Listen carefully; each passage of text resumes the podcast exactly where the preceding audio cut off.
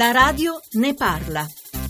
Buongiorno, sono Renzo, parlo dalla provincia di Venezia sono un utente dell'energia elettrica e sono molto arrabbiato perché nelle bollette che arrivano, e non adesso ma da anni, arriva una bolletta di 207 euro spese di energia e altre 300 euro di spese tipo altre materie di energia, spese trasporto e gestione contatore, oneri di sistema. Alla fine la bolletta arriva da 500 euro. Io dico, ma come si fa ad avere una bolletta da 500 euro con 200 euro di energia e 300 euro di spese. È una vergogna.